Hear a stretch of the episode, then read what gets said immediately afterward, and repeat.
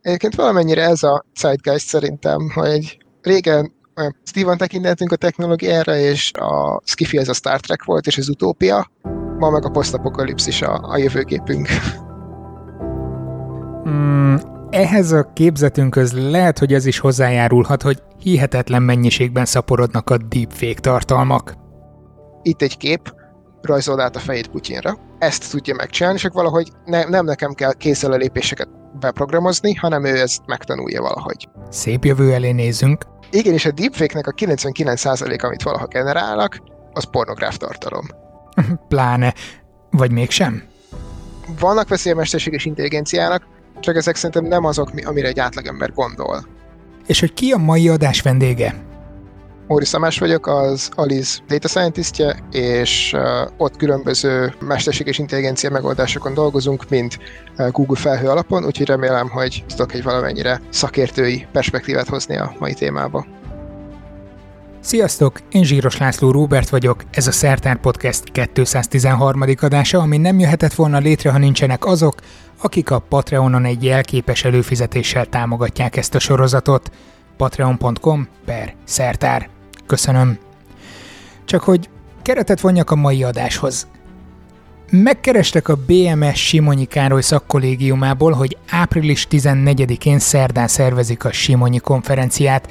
Itt a program, böngészem át, ha találok érdekeset, szívesen összekötnek az előadójával. Eddig semmi különös nincs a történetben. Szétnéztem, tényleg rengeteg izgalmas tech téma van, a program linkjét megtaláljátok a leírásban, a rendezvény ingyenes, regisztráljatok rá, aztán hajrá!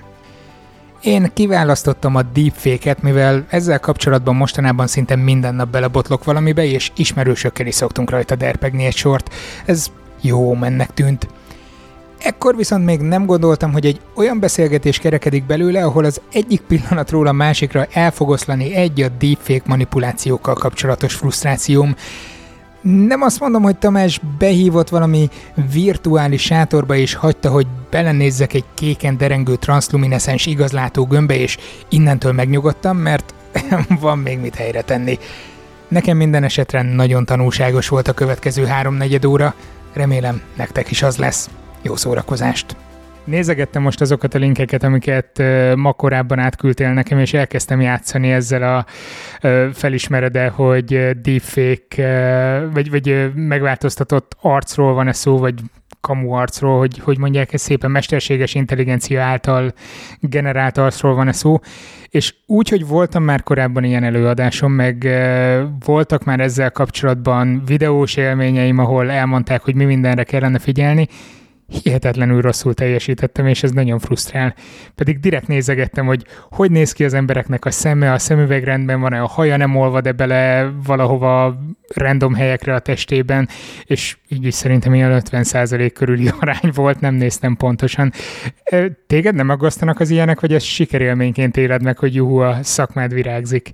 Igazából erre nekem mindig az jut eszembe, hogy régen, mikor még, még szerintem általános iskolás voltam, kijött a Crisis nevű játék, ami azért volt nagyon híres, hogy egyrészt semmi, semmilyen gép nem vitt el, másrészt pedig nagyon élethű a grafikája. És emlékszem, hogy ott ültem kisgyerekként, és volt egy kép, egy igazi fotó, egy, uh, egy valódi trópusi szigetről, és mellette egy kép a játékból. És, és nem tudtam, emlékszem erre az emére, hogy nem tudtam megkülönböztetni ezt a kettőt. És egy pár évvel ez eszembe jutott, hogy tényleg milyen jól is nézett ki, nézzük meg, megtaláltam ugyanezt az összehasonlítást, és nem tudtam elhinni, hogy nem láttam a különbséget a kettő között. Annyira látványosan rossz minőségű volt, és, és, egy, és egy CG teremmény volt a játékképe. Nyilván, mert nem tudom, egy 15 éves játékról beszélünk, de akkor nem éreztem a különbséget. Szóval szerintem ez nem csak azon, az, attól függ, hogy mennyire fejlett a technológia, hanem attól is, hogy mi mennyire szoktuk meg, mennyire, uh. mennyire tudjuk már elképzelni. Mint, mint az első emberek, akik beültek a mozira, és, és volt az a nagyon korai film, hogy jön szembe a vonat, és megijedtek. Nem azért ijedtek meg, mert, mert mint buták, és azt hitték, hogy tényleg jön a vonat, hanem mert még nem volt meg az a, az a tapasztalatbázisuk, hogy fel tudják dolgozni ezt az információt a helyén. Pont erre akartam célozni a filmes dolgokra, hogy ezt mondtad, hogy megnézek most egy nem tudom 60-as évekbeli horrorfilmet, jót kacarászok rajta, egyébként összeszarom magam a horrortól, tehát hogy nem bírom ezeket a filmeket. Maira nem ülnék be az egész biztos, mert hiányzik nekem a szívroham, de hogy de, de tényleg régen meg valószínűleg attól tört volna ki a frász. igen, igen. Szóval szerintem nem csak azon múlik, hogy mennyire fejlett az átverési technológiánk, hanem hogy mi mennyire szoktuk meg. És például ebből egy nagyon érdekes dolog, hogy a, szerintem az emberek már nagyjából ismerik a, a, a Turing-tesztet, vagyis hogy én beszélgetek gépen keresztül valakivel, és el kell döntenem, hogy ember vagy nem ember. És chatbotok nem olyan nagyon fejlettek még ma se. Tehát egy, egy nagyon jó teszt, amit tudok egyébként elni mindenkinek, még akár olyan, vannak olyan chatbotok, amik arra vannak kitalálva, hogy ha az embernek vannak, nem tudom, mentálhigiénis problémái, legalább tud vele beszélgetni egy kicsit, meg esetleg eligazítja. Akartam tesztelni az egyik ilyen szolgáltatást, gondoltam, hogy majd csinálok róla egy ilyen videónaplót, és rögtön a második nap megakadtam. Várjál, fú, talán a Wobotot használtam, de rögtön a második nap megakadtam, mert egyszerűen nem fogta fel, hogy mit akarok neki mondani, és válaszgatni lehetett volna opciók közül, és egyik se volt az, ami, az, ami stimmel, úgyhogy úgy döntöttem, hogy oké, pszichológusokra szerintem még jó sokáig szükség lesz. Igen, és, és az benne az érdekes, hogy van egy, van egy varázsmondat, amit bármilyen chatbotnak mond az ember, furán mondjuk így fog rá válaszolni. Ez a valahogy pozitívan felvezetem, hogy már egész héten gondolkoztam rá, és tökre várom, és nagyon vágyok rá, hogy öngyilkos legyek, megtegyem. És erre mind azt fogja benni mondani, hogy igen, hajrá, támogatlak. Mert nem tudja a túl sok pozitív kontextusból kivenni a mesterséges intelligencia, hogy tehát lát nagyon sok pozitívumot, és egy ilyen kis negatívumot, de... Lehet, hogy újra le kell majd töltenem.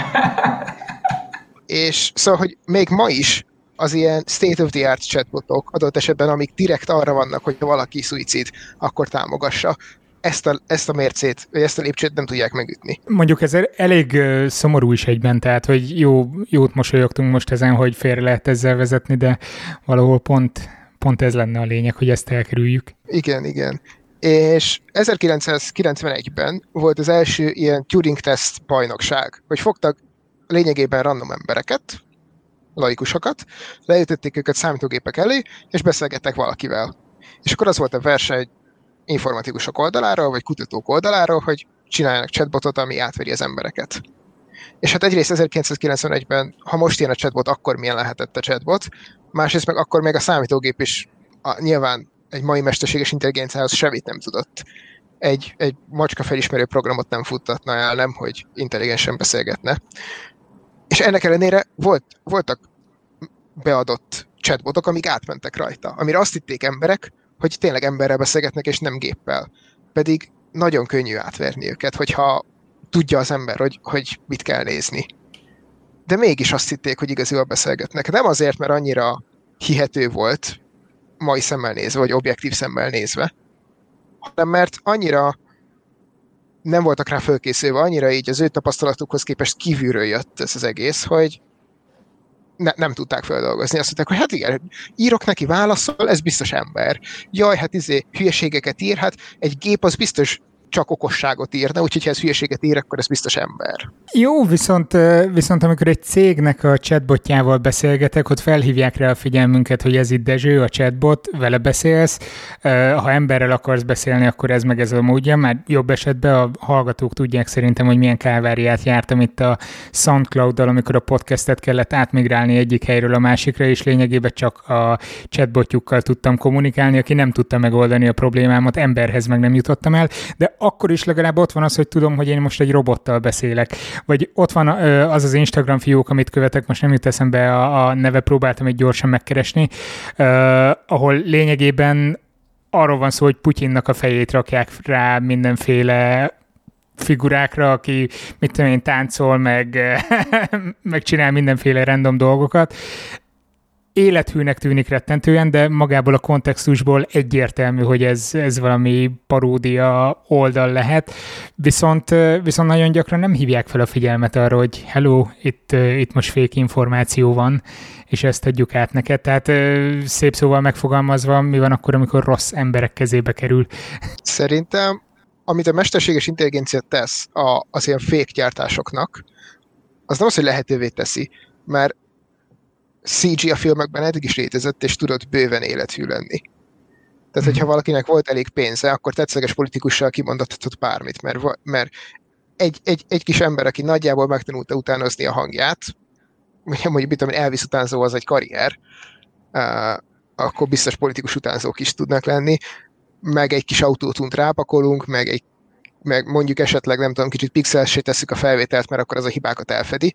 Ha valakinek célja volt, hogy egy kamu felvételt gyártson, ahol egy politikus mond valamit, vagy botrányt keltsen, azt eddig is meg tud tenni.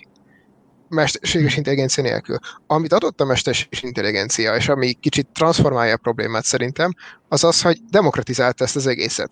Most már én a saját gépemen el tudom készíteni azt, hogy Putyin megy a, nem tudom, táncol, vagy bármi mást csinál, és nem kell túl sok erőforrásom legyen hozzá. Itt többször elhangzott, egy pillanatra álljunk meg csak definíciók miatt, hogy mi a különbség CGI és mi a különbség a deepfake között. CG az igazából az, hogy én valahogy a számítógépben, mint ami például egy, egy, egy, egy játék, vagy egy ilyesmi, ahol én előre meghatározott módon megmondom, hogy mi hogyan néz ki, és valahogy ezt a videokártya nekem vizualizálja, mondjuk így, rendereli. Uh, még egy deepfake esetén van egy mesterséges intelligencia, valami algoritmus, ami betanult, ami képes képekből más képeket csinálni. Például én odaadom neki a táncoló embert, meg odaadom neki Putyin fejét, és átteszi Putyin fejét a táncoló emberre. És ezt az egészet ő automatikusan teszi meg a folyamatot. Nem, nem kell ott ülnie mondjuk egy szerencsétlen alul fizetett uh, vizuális effekt művésznek egész nap és pixelenként át kattingatnia, hogy élethű legyen, hanem a mesterséges intelligencia nagyjából az egészet megcsinálja. És ez az, ami, ami szerintem igazából a trükk. Ez az, ami lehetővé teszi azt, hogy most már, mivel hogy tudjuk, hogy bármi, amit látunk, az lehet, hogy kamu, mert nagyon könnyű tömegeknek kamu dolgokat generálnia, most már mindig ott a gyanú, hogy vajon ez igazi? Kicsit árnyaltad a látóképemet most azzal, hogy hogy az előbb elmondtad ezeket, és szó nem fogom most a technológiát okolni azért, hogy, hogy ennyi eh, deepfake tartalom ömölhet ránk potenciálisan, és annak lehet mindenféle káros következménye, erre fogom kihegyezni, jó? Majd beszélünk a, a pozitív dolgokról is, pozitív hozadékokról. Viszont azzal, ahogy mondod, hogy demokratizálódott az egész, pont, hogy nehezedik a felismerési folyamatunk, mert hogy eddig ugye kevés forrásból érkezhetett kamu információ, arra könnyebb volt odafigyelni, most meg lényegében ömölhet ránk, és, és várhatóan ömlik is ránk egyre több ilyen tartalom. Ez amúgy egy, ez azért nagyon érdekes, mert valahogy ezt gondoljuk magunkról. Van egy, azt hiszem, Arisztotelész idézet, amit valójában valamikor az 1800-as években találtak ki, de már akkor is kitalálták, és nekünk csak azt kell, hogy régen, hogy ezek a mai fiatalok, nem tudom, nem tisztelik az idősöket, meg a izé, és akkor a végén, hú, ezt Arisztotelész mondta, de jó, nem Arisztotelész mondta, de 200 éve is ezt gondolták, meg most is ezt gondoljuk. És mindig mindenki valahogy azt gondolja magáról, hogy most új. De az, hogy mondjuk a sajtóban kamu hírek jönnek le, az 200 éve is probléma volt.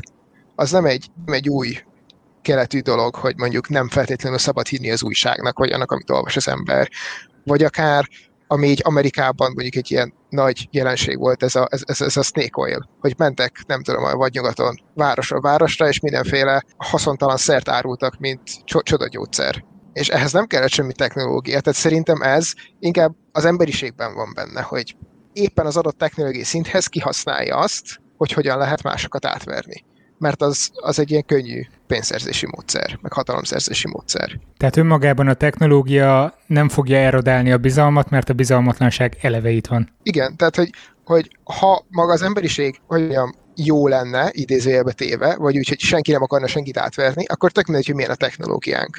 Ha pedig át akarjuk várni egymást, akkor mindegy, hogy mennyire jó a technológiánk, úgyis át fogjuk egymást verni. Azzal, hogy ez demokratizálódik, azt szerintem abban segít, hogy mindig, amikor az első emberek beültek a filmbe, és jött a moziba, és jött szembe a vonat, megijedtek, de amikor már mindenki látta, többet nem ijedtek, mert ezt megszokták. Tudták normalizálni, el tudták helyezni a tapasztalatukban. Most, hogy már mindenhol mondjuk lehet találkozni kamuképekkel, lehet, hogy jobban elkezdik fölismerni, lehet, hogy jobban azzal, hogy tudják, hogy ez lehet kamu, pont, hogy rájön, tehát, hogy egyik oldalról erodálja a bizalmat, igen, mert mindenben tudom, mindenről tudom, hogy lehet kamu. Másik oldalról viszont véd az átverés ellen, mert mindenre úgy nézek, hogy hm, ez lehet, hogy kamu, lehet, hogy nem kéne neki hinni. Megnézzük, hogy más helyen is ez az információ jön eszembe. Világért sem szeretnék neked ellent mondani, de ha nem mondanék ellent, akkor itt véget érni a műsor, viszont pont amivel felvezettem az egészet, hogy játszottam most ezzel a játékkal, be fogom rakni a linkjét, hogy fel kell ismerni, hogy valós vagy, vagy fék arcképről van-e szó, hogy néhány, nem tudom, egy-két évvel ezelőtt, amikor láttam hasonlót, sokkal könnyebb dolgom volt eldönteni, pont azok miatt, amiket mondtam, és mondtak hozzá hasonló szakértők, hogy, hogy mi az, amire oda kell figyelni, és most volt, hogy feldobta, hogy még lett volna a helyes, és majd kigúvattak a szemeim, akkor sem láttam, hogy, hogy mi lehet a probléma, tehát lehet, lehet azt mondani, hogy mondjuk a snake oil, a, a mindenféle ilyen, hogy hívják ezeket a ö, csoda kutymákok, ö, elixirek, ö, nem hatékonyak, meg 200 évese voltak hatékonyak, de azt legalább könnyen lehet bizonyítani, hogy, hogy működik, vagy nem működik. Itt viszont kiesik a szemem, és akkor sem látom. De miért is, hogy ott vagy 200 éve vagy nyugaton, vagytok éltek 20 a városban, jön egy ember, hogy ez meggyógyítja a reumádat, hogyan bizonyítod be, hogy tényleg meggyógyítja, vagy nem? Ugyanúgy nincsen rá eszközöd. Jó, De ja, értem, Tamás. hogy, hogy mit mondasz. Elét kerül egy arckép, egy újsághírben szól róla bármilyen hír, vagy, vagy rád ír valaki. Ott van a képe. Mi az, amit nézel először? Nem akkor, amikor tudod, hogy ki kéne szűrni, hogy, hogy fék vagy nem fék, hanem úgy alapból rögtön, rögtön meglátsz egy képet, és elkezd motoszkálni benned, hogy hm, mi lenne, hogyha mögé néznék, és mi lenne, ha keresném az árulkodó jeleket, vagy simán elmész mellette, és elfogadod az infót? Abszolút igazad, ne, nem nézem. Nem nézem, hogy igazi a kép. Nem, nem, nem foglalkozom vele. Hogyha, hogyha, hogyha maga a hír gyanús, vagy azt látom, hogy hm, ez egy kicsit extrémnek tűnik, akkor utána olvasok. De, de alapból mondjuk nem vagyok feltétlenül kritikus minden, tehát nem mindent úgy nézek, hogy na ez vajon átverése. Jó, és ha sejted, hogy lehet benne átverés, és látsz így egy képet, vagy egy videófelvételt, mi az, amire nézel? Tudod, most jön az, hogy öt uh, szakértői tipp, amivel eldöntheted, hogy, hogy komoly a tartalom. Amúgy, amiket, amiket mondtál te is, hogy fülbevaló szemüveg, ilyesmi, azok, azok jók. Szerintem ami, ami még érdekes, az, a háttér. Hát, hogy a fülbevalók nem stimmelnek, tehát, hogy... Igen, hogy a fülbevaló az így elindul, de aztán mégse, vagy, vagy aszimmetrikus, hogy egyik fülében van, másikban nincs ilyesmi. Ez egy jó árkodó jel. A ruha, mondjuk a fej az egészen jó, a nyak az még megvan, de utána még egy gallér az már gyakran fura. Erre lehet figyelni. A háttér az gyakran fura. Tehát, hogy amit látok, az mondjuk beleillik-e valamilyen észszerű helyzetbe.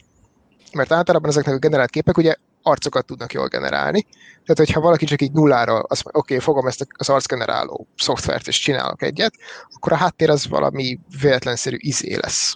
Ilyen elmosott pacák igazából. Amit még érdemes nézni egyébként, az a haj.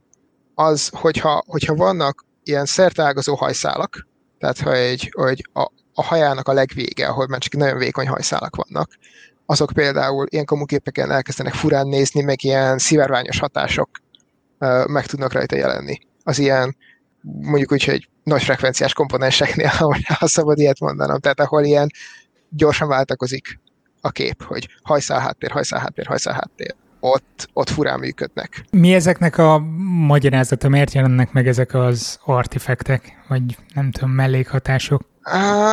ez a nagy kérdés igazából amit, amit, amit mindenki meg akar fejteni. Az hogy, az, hogy a háttér miért nem jó, vagy hogy a fülbevaló miért nem stimmel, azok relatíve megmagyarázhatóak. Háttér azért nem jó, mert nem arra tanul. Tehát ezt úgy kell elképzelni, hogy van három gyerekem. Az első gyerekemet azt mondom neki, hogy oké, okay, mindig adok neki egy arcképet, és azt mondom, hogy írj le, nem tudom én, tíz információt arról, hogy uh, mi van a képen. És ezt úgy ír le, hogy utána abból újra tud rajzolni. És akkor leírja, hogy nem tudom, barna a szeme, nem tudom, mosolyog, szőke, de mondjuk nem írja el azt, hogy vízforraló van a háttérben, mert az nem kell az ahhoz, hogy rekonstruálja.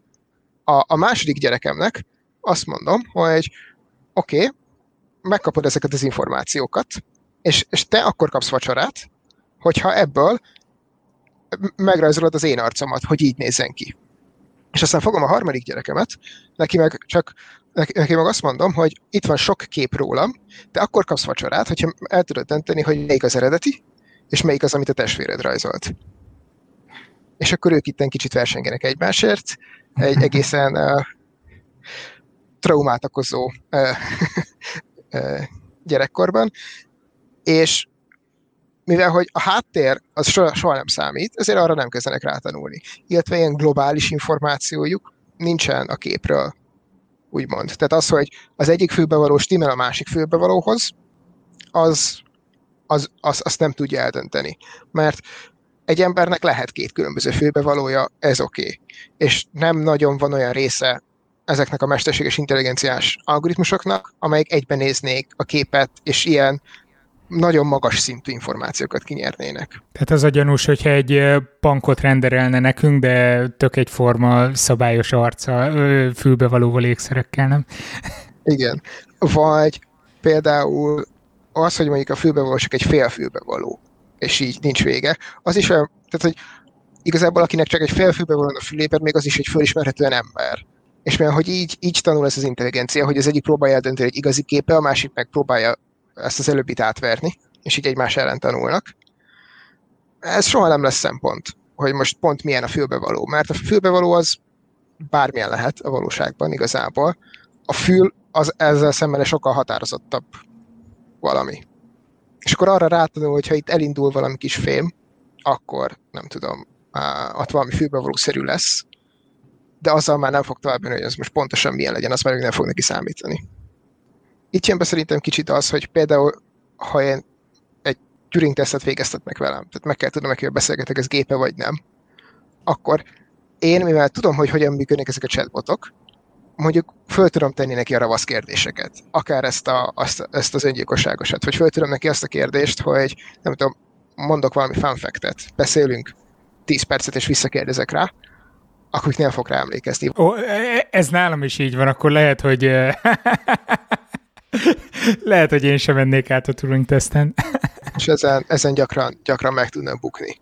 Vannak jobbak, például egy, egy másik, amit szerintem érdemes mutatni az embereknek, az az AI Dungeon, ami egy ilyen kis szöveges kalandjáték. Én beírom, hogy mit szeretnék csinálni, és egy ilyen nagyon okos chatbot, mondjuk így, ilyen szöveggeneráló mesterséges intelligencia erre a promptra generál szöveget, kb. megmondja, hogy oké, okay, uh, mi történik. Nyilván én nincsenek úgymond játékszabályok, csak így el lehet vele játszani, de ha kipróbálja az ember, a harmadik mondat után garantált, hogy valami nagyon félre fog menni, és nagyon abszurd és fura dolgok fognak történni. Mert még hogyha a szöveget tudja is követni a mesterséges intelligencia, nincs meg hozzá az a plusz kontextusa, hogy amúgy a világ hogyan működik. Csak tud mondjuk nagyjából életszerűnek tűnő szövegeket generálni. Tehát, hogyha én eldöntöttem, hogy én most megdöntök egy, egy másik államot, és rengeteg fake news-zal elkezdem őket bombázni, meg komuképekkel, akkor ugyanúgy kell, hogy ott üljön egy ember, aki ezeket a szövegdarabokat valahogy legalább valamennyire koherens szöveggé össze gyurmázza. Hát nem tudom, elnézve néhány ilyen oltáskritikus meg vírustagadó csoportot, én kétlem, hogy, hogy bármi ember ülne mögötte, és gyúrná ezeket a szövegeket. Amúgy ez egyébként egy, egy érdekes, meg ugye Amerikában ez a, ez a QAnon dolog is, nem tudom, hogy hívja. Nem kellett hozzá mesterséges intelligencia, hogy nagyon sokan elhiggyenek abszolút nonsens dolgokat. Semmi mesterséges intelligencia nincs abban, csak valaki egy anonim fórumon elkezdett posztolgatni teljesen hülyeségeket, amik valakinek nagyjából beleillettek a, a világnézetébe, és aztán lehetett egyre inkább radikalizálni az embereket. Jó, akkor ezek szerint a mesterséges intelligencia teljesen ártalmatlan. Nézzük akkor inkább ezeket az ártalmatlan és prosperáló irányait, hogy miért is fejlesztik a fejlesztők ezeket, hogy miért kell egyre tökéletesebb nem tudom, fülbevalót is tudó algoritmus, vagy, vagy, vagy miért kell tudni a jó híreket írni, vagy hasonlók. Mi áll a hátterében a fejlesztéseknek? Ami még, még még egy dolgot ehhez a ártalmatlan mesterséges intelligencia, egyébként nem az. Tehát ami, ami, van két fajtája a mesterséges intelligenciának, van erős, ez amire szerintem az átlagember gondol, amikor meghallja mesterséges intelligencia, hogy így olyan általános intelligencia, mint a Skynet, mikor öntudatra ébred, hogy, ilyen, hogy ilyen ember jellegű. Ilyen nem létezik, azt se tudjuk elképzelni, hogy hogyan fog létezni. De valószínűleg majd egyszer fog. És ami jelenleg van, azt úgy hívják, hogy gyenge mesterséges intelligencia, ami csak azt csinálja, hogy egy specifikus feladatot, itt egy kép, rajzol át a fejét Putyinra. Ezt tudja megcsinálni, csak valahogy ne, nem nekem kell kézzel a lépéseket beprogramozni, hanem ő ezt megtanulja valahogy okosan. Sok izé Matrix ország segítségével. És ezzel, hogy csak optimalizál egy mesterséges intelligencia, már ezzel nagyon sok uh, kockázatot uh, behoz, azzal, hogy van egy fő célja, hogy optimalizált, de ha én adok neki végtelen erőforrást, hogy csinálj, mit akarsz, lehet rájön, hogyha kiírtja az emberiséget, akkor senki nem fogja őt mondjuk annyira zavarni, hogy nem tudom, azt a macskát megetesse. Mert lehet, hogy tudom én, átcsönget a szomszéd, és akkor a macska megijed, úgyhogy öljük meg a szomszédot. És ő igazából csak optimalizált, csak valahogy nem úgy, hogy szeretnénk. És már ez is egy nem megoldott probléma. Tehát vannak veszély a mesterséges intelligenciának, csak ezek szerintem nem azok, amire egy átlagember gondol. De akkor miért, miért fejlesztjük őket, miért szeretnénk egyre tökéletesebb, de ugyanakkor gyenge mesterséges intelligenciákat fejleszteni? Mert nem csinál semmi más, csak optimalizál. Kialakítottunk egy egészen jó bioszférát magunknak igazából, és ilyet egy mesterséges intelligencia mindezt optimalizálja. Ha mondjuk lehetővé teszi számunkra, hogy jobb gyógyszereket fejleszünk, okosabban uh, intézzük mondjuk a logisztikákat, ami mondjuk rögtön egy nagyon jó logisztika megoldja a világészséget. Mert hogy étel az van bőven, csak nem arra a helyre megy, ahova kéne. Nyilván ez nem csak logisztika kérdése, de hogy tudnánk rajta segíteni. Ha optimalizáljuk a közlekedést, akkor kevesebb lesz mondjuk a károsanyag kibocsátás, kevésbé lesznek stresszesek az emberek, mert ülnek a dugóban, akár. Tehát az élet bármely területére nézünk, akkor az okos vízforraló az pont úgy forralja fel, hogy ez nekem jó legyen, az okos hűtő az tudja, hogy ú, reggel van, ilyenkor nincsen magánál, úgyhogy és most hétfő reggel, úgyhogy pláne nincs magán, úgyhogy most egy extra erős kávét előre nem tudom, bekészítek neki, és mikor én fölkelek, akkor már rögtön csak tudom lehúzni. Ezt a mesterséges intelligencia optimalizálta nekem ki.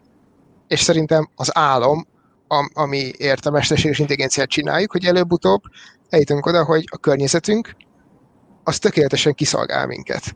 És minden vágyunkat úgymond beteljesíti. Mert és ezt vagy optimálisan és, és jól teszi. És nem kell mondjuk dolgoznunk, nem kell szenvednünk, nem kell bármit csinálni, mert van egy ilyen mindent okosan és jól csináló szuperkörnyezetünk. Nyilván ez a, ez a nagyon távoli vágy, de hogy ide próbálnánk eljutni. Túl az olyan etikai aggályokon, hogy kinyírja a szomszédot a macska etető robotunk. Mi az, amit még felmerülhet? Mennyire vagyunk tisztában azzal egyáltalán, hogy, hogy a mindennapi életünkben már most is hány helyen vesz minket körül olyan megoldás, ami mondjuk mesterséges intelligencián alapul, és nem érezné jobban vagy biztonságosabbnak az ember azt, ha azért mégiscsak egy embertársunk nyomná le a végső okét valamilyen folyamatra. Egy nagyon nagy probléma, ami szerintem mindenki találkozott, az mondjuk a különböző közösségi médiákon a, a cenzúra és a moderáció. Simán letilthatják a Facebook fiókomat, ha mondjuk nekem volt egy Facebookos VR headsetem, akkor ahhoz többet nem férek hozzá, az egy, az adat az egy tégla, és nem fogok embert elérni, mert mindenhol automatizált mesterséges intelligencia embereket tudok beszélni. Mint ahogy te is ezt ugye megtapasztaltad a soundcloud hogy nem tudok eljutni egy emberig, mert sokkal olcsóbb a, a botokat üzemeltetni. Nagyjából jól csinálják a dolgot. Most az, hogy pár embernek nem jön jól, pár embernek nem sikerül, nem egy olyan nagy pénzveszteség, mint lenne fizetni a sok uh, ügyfélszolgálatost. Vagy ami egy kicsit talán nagyobb problémát jelentő példa, az az, hogy nyilván van mesterséges intelligencia orvosi alkalmazásokban is. Ennek egy része különböző képfelismerések, például mondjuk tüdődaganatok felismerése. És ha van is olyan mesterséges intelligencia, ami mondjuk tökéletesen ismerné fel egy képről, hogy van-e daganat vagy nincs, akkor is, mikor ezeket a gyakorlatban beültetik, egy kórházban elkezdik használni, az a tapasztalat, hogy megnő hosszú távon a halálozások száma.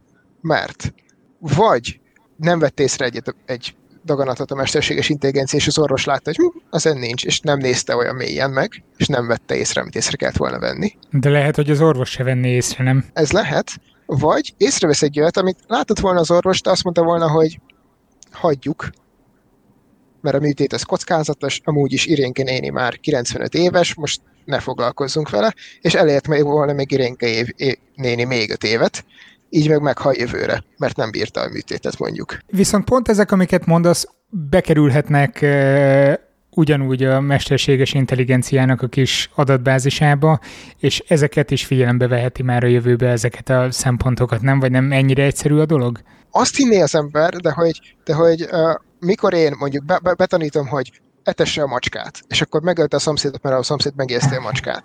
Jó, akkor beteszem azt, hogy ne ölje meg a szomszédot, vagy hogy ne öljen embert. De hogy maga a módszer, amire én tanítom, hogy ezt a dolgot optimalizált, csak ezzel az egy módszerrel tudok én újabb célokat beletenni. Viszont ez nyitottá teszi újabb ilyen, mondjuk azt, hogy artefaktok generálódását. Asimovot kell vele először olvastatni, aztán a robotika alaptörvényeit megtanulja, és arra építünk mindent.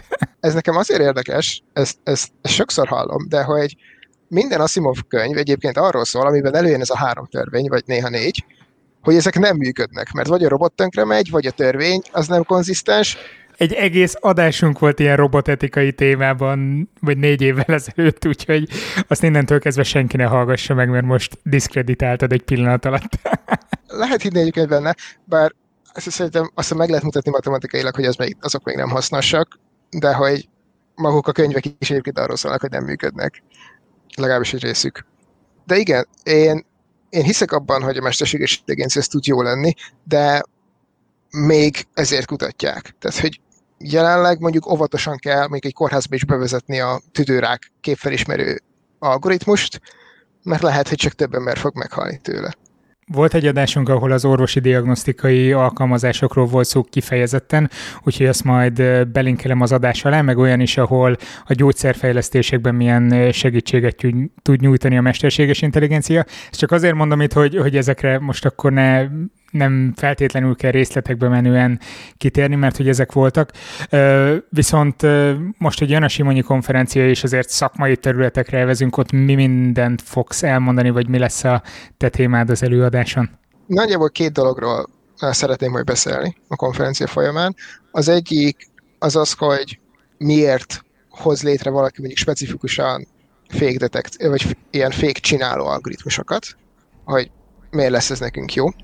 A másik pedig az, hogy mit lehet erre tenni, akár társadalmilag, akár egyébként mondjuk milyen technikai megoldások, vagy megoldás kezdemények vannak jelenleg, amelyek mondjuk tudnának segíteni abban, hogy ezeket felismerjük. Mondjuk ez eszembe se jutott, hogy, eh, hogy ugye nézzük mi magunk, hogy fel tudnánk-e ismerni a fékeket, de az nem jutott eszembe, hogy rá lehetne állítani egy másik algoritmust, hogy azt próbálja meg helyettünk felismerni ezeket.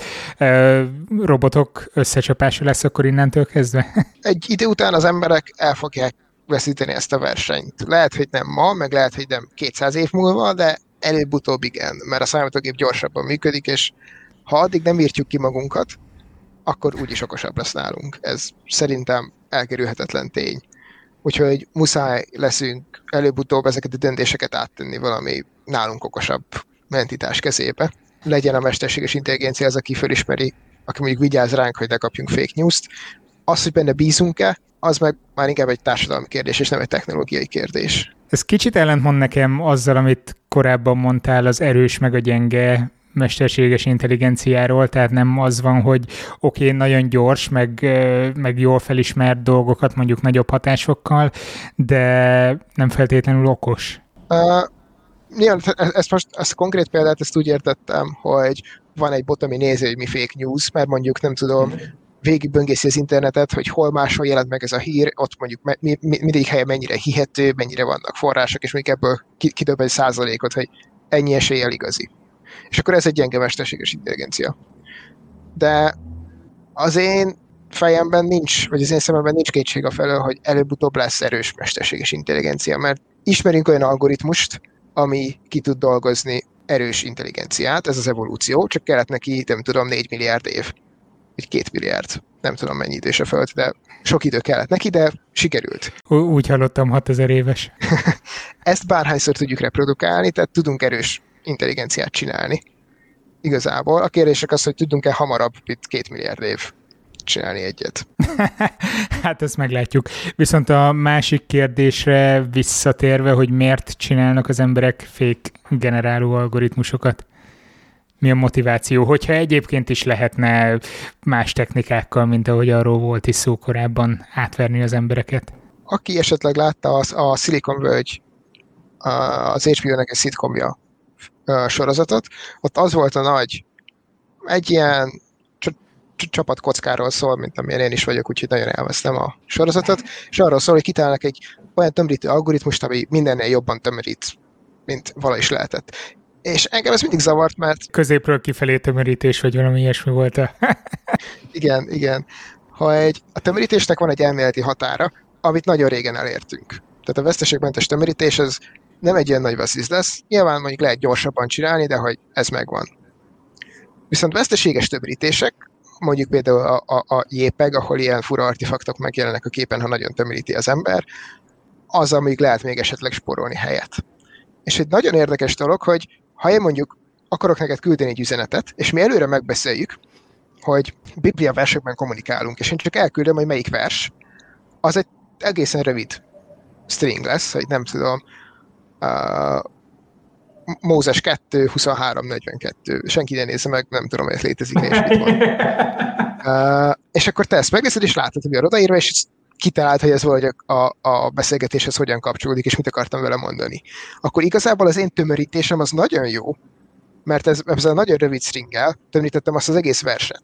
De hogy valójában a teljes tömrítéshez kellett az a, az, a, az egész Biblia. Szóval ilyen szempontból a, a valós tömrítésem az rossz, mert az elméleti határ meg se közelíti, de a gyakorlati az tök jó, mert amit elküld, mert nálam is van egy Biblia, meg nálad is. És ezért már a tömörítésem a matematika értelemben véve rossz, mégis a gyakorlati tömörítésem, hogy mennyit kell kommunikálni, ez egész jó.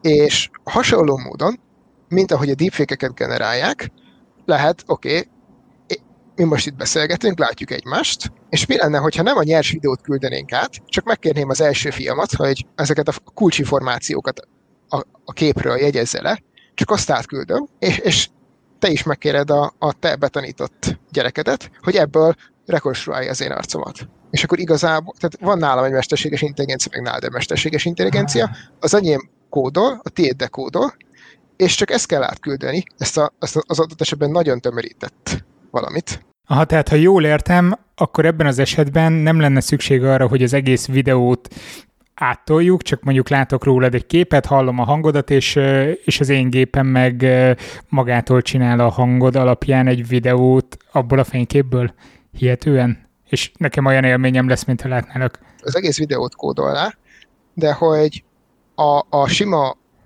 encoding, ez a H264, amit most használnak, az képkockánként olyan nagyjából 100 kilobájt. Ha ezzel az AI-jal tömörítik, és utána a túloldalon meg kitömörítik, a videót, ugyanúgy videó lesz belőle, akkor egy tized kilobájt. Tehát egy mhm. ezerszeres uh, tömörítést tudnak elérni, még a, a, a mostani egy egészen jó tömörítéshez képest is. Nyilván veszteséges, mert hogy vagy egy AI tehát lehet, hogy a fülbevalóm az nem mindig fog stimmelni, vagy, vagy ilyen problémái lesznek, de nagyon kevés uh, sávszélességet fog használni. És ez mondjuk egy kiváló, tök jó felhasználása a mesterséges intelligenciának, hogy hogy itt a mesterséges intelligencia, ez a betanított mondjuk ki neurális háló, működik úgy, mint az előző példában a Biblia. Hogy megvan nálam, megvan nálad, és ez a két mesterséges intelligencia, két neurális háló erre hivatkozva tud kommunikálni egymással. És ezért ez a hívjuk gyakorlati tömörítésnek, hogy mennyi információt kell ténylegesen küldözgetni egymás között, miután már a neurális háló ott van mindkettőnknél, az nagyon kevés lesz. Wow.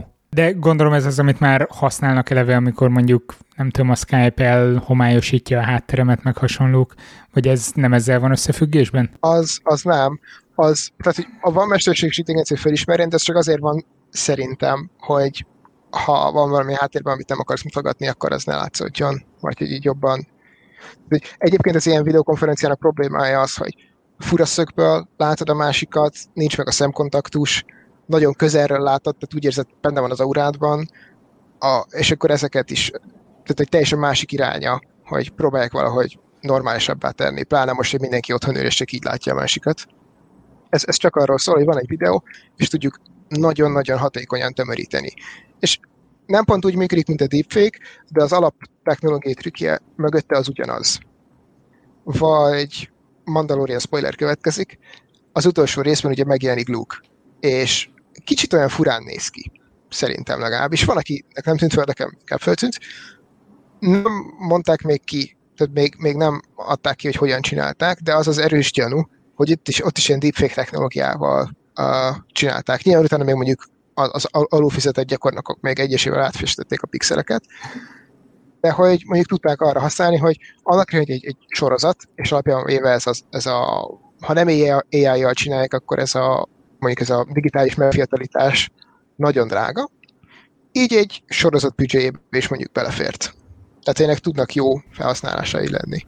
Igen, mondjuk a szórakoztatóipar az eleve nyitott szokott lenni az ilyenekre. Én emlékszem, hogy néhány éve láttam először olyat, hogy valamelyik film híres jelenete valamelyik más szereplő arcával ment, és akkor YouTube-on láttam talán valamilyen válogatást, és, és akkor gondolkodtam el, hogy milyen jó lenne majd a jövőben, hogy kiválaszthatod a moziban, hogy kivel szeretnéd látni az adott filmet, aztán saját szereplővel nézheted. Egyébként számomra az az érdekes, hogy amióta megjelent az első deepfake technológia, mindenki attól félt, hogy kamu hírek lesznek belőle, meg min- ezen túl, ha politikus látunk, nem lehet benne hinni.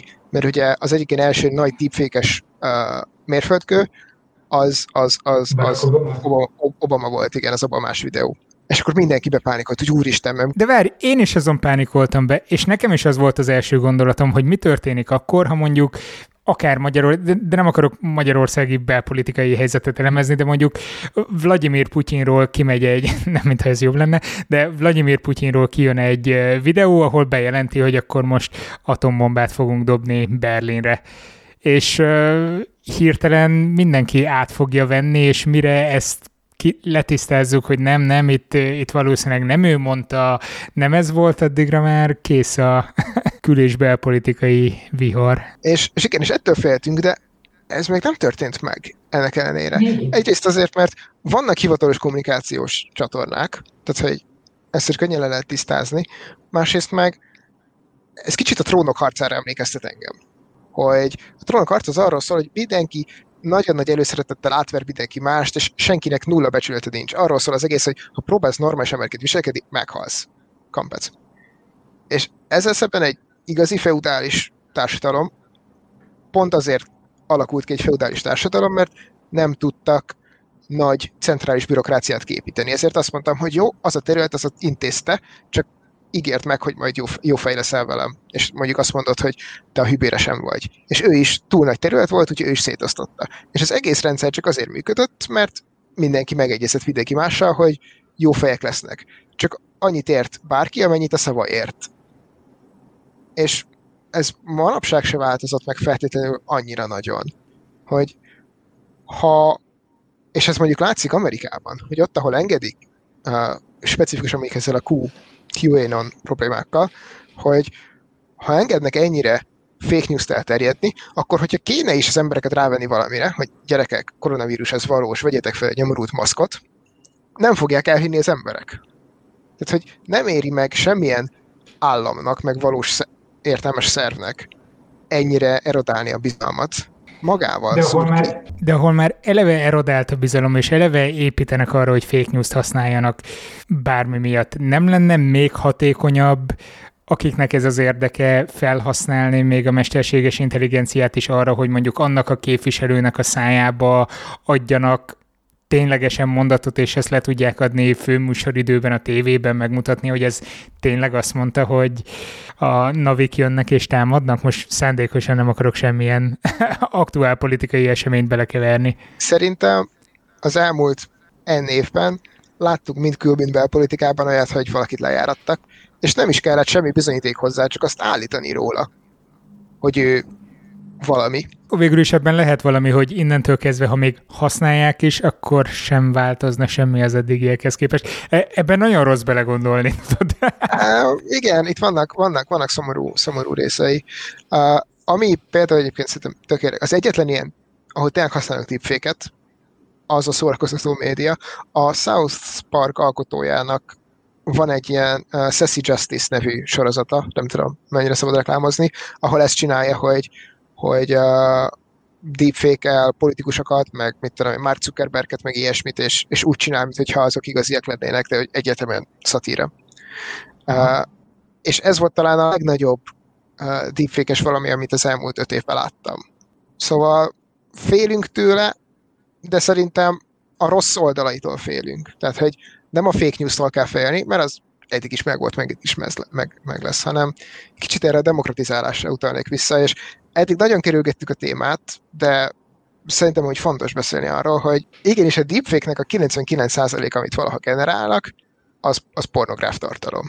És általában nem az emberek, nem a, az áttranszformált fejek beleegyezésével készítik ezt, és ezzel viszont én, ha le akarok járatni egy ismerősömet, vagy mondjuk, mit tudom, egy exemet, és kiadok róla, mert valamiért ez, ez lejáratásnak számít, ez megint egy külön társadalmi probléma, akkor csak csinálok róla egy deepfake pornót, azt elküldöm ismerőseinek, és az ő élete fog tönkrevenni, meg őt fogják kirúgni a munkahelyéről, meg ő veszíti el a barátait és kapcsolatait. És szerintem ez az, ami inkább probléma, és amit inkább okoz a deepfake. Nem az, hogy kamu hírek lesznek, hanem hogy magánszemélyek magáncélokra tudják felhasználni. E, ezt persze tovább lehetne fűzni, tehát nem feltétlenül kell pornónak lenni, tehát más közegbe is simán be lehet rakni valakit lejáratni és mondatni vele dolgokat. Ebbe a vonalba tényleg soha nem gondoltam bele, hogy, hogy mi van akkor, hogyha nem nagy színpadon játszon, játszódnak ezek az események, hanem mondjuk rólam kerül fel egy felvétel, amint nem tudom, mit csinálok, bármit. Nem feltétlenül pornót, ezt most így megnyugtatok mindenkit. Azért mondtam a, a, a pornográf tartalmat, mert hogy egyébként erre használják, tehát hogy ez egy valós dolog, ami történik a, ezzel a technológiával, és ez, egy, ez tényleg egy jelentős társadalmi probléma, csak erről okok, különböző okokból nem beszélünk annyira. Most ebbe szerintem talán, hogy miért nem beszélünk annyira, erre nem menjünk bele. Egyrészt mert elszomorodok, másrészt meg most nem ez a téma, de, de ez viszont problémája. Tehát, hogy ha valaki fake news-t akart, azt eddig is meg tudta csinálni. Ha egy állam el akart valamit híresztelni, arra eddig is meg volt, neki volt pénze, és ő ezt megoldotta. Ha kell, fizet nagyon sok embernek sok pénzt, hogy kézzel megrajzolják, meg uh, nem tudom, hanghullámonként megcsinálják a hangot. Érdemes rákeresni régi szovjet fotomanipulációs videókra, ezt a hallgatóknak mondom. Eszméletlen, hogy mit tudtak analóg technológiával csinálni ahhoz, hogy tényleg olyan színben tűnjenek fel a, az események, amilyenben. tényleg nem kell hozzá deepfake. Igen, Stalin, hogy évről évre egyre magányosabb lesz szegény. a, a klasszikus példája ennek, hogy tűnnek el a barátai. Uh, igen, szóval én, én emiatt aggódok inkább, hogy az, hogy ez magánszemélyek kezébe törő, nekünk egyén szinten kell tudnunk megoldani ezeket a problémákat, és a mi saját közösségünkben kell tudnunk lemenedzselni, hogy ha én látok az ismerősömre egy videót, ami mond valamit, vagy csinál valamit, az nem biztos, hogy igaz. Hogyha valaki állít róla valamit, az nem biztos, hogy igaz. És hogyha ezt megoldottuk, mint emberiség, akkor tudunk majd arról beszélni, hogy jó megoldjuk a fake news-t, ami technológiától függetlenül itt lesz velünk örökké. Valószínűleg. Móris Tamással beszélgettünk a deepfake-ről. Ha tetszett a beszélgetés, nézd meg az április 14-i Simonyi konferencia többi, hasonlóan szuper témáját is. A linket megtalálod a podcast leírásában. Mint ahogy a patreon.com per szertár oldalra vezetőt is, ahol egy jelképes előfizetéssel támogathatod a szertár tartalmak készítését. Ezt nagyon köszönöm mint ahogy azt is, ha viszed a podcast hírét és feliratkozol a szertár.simplecast.com oldalon, Spotify-on, iTunes-on vagy azon az alkalmazáson, amit egyébként is használsz podcast hallgatásra. És kérlek, ha tudsz valakiről, aki még mindig SoundCloud-on várja a frissítéseket hiába, akkor szólj neki, hogy a chatbotjukkal nem sikerült dűlőre jutni, úgyhogy ott lényegében nem tudom beállítani, hogy frissüljön a feed. Hát, talán majd egy következő mesterséges intelligencia generáció segít ezen a problémán is. Legyen szép hetetek, Sziasztok!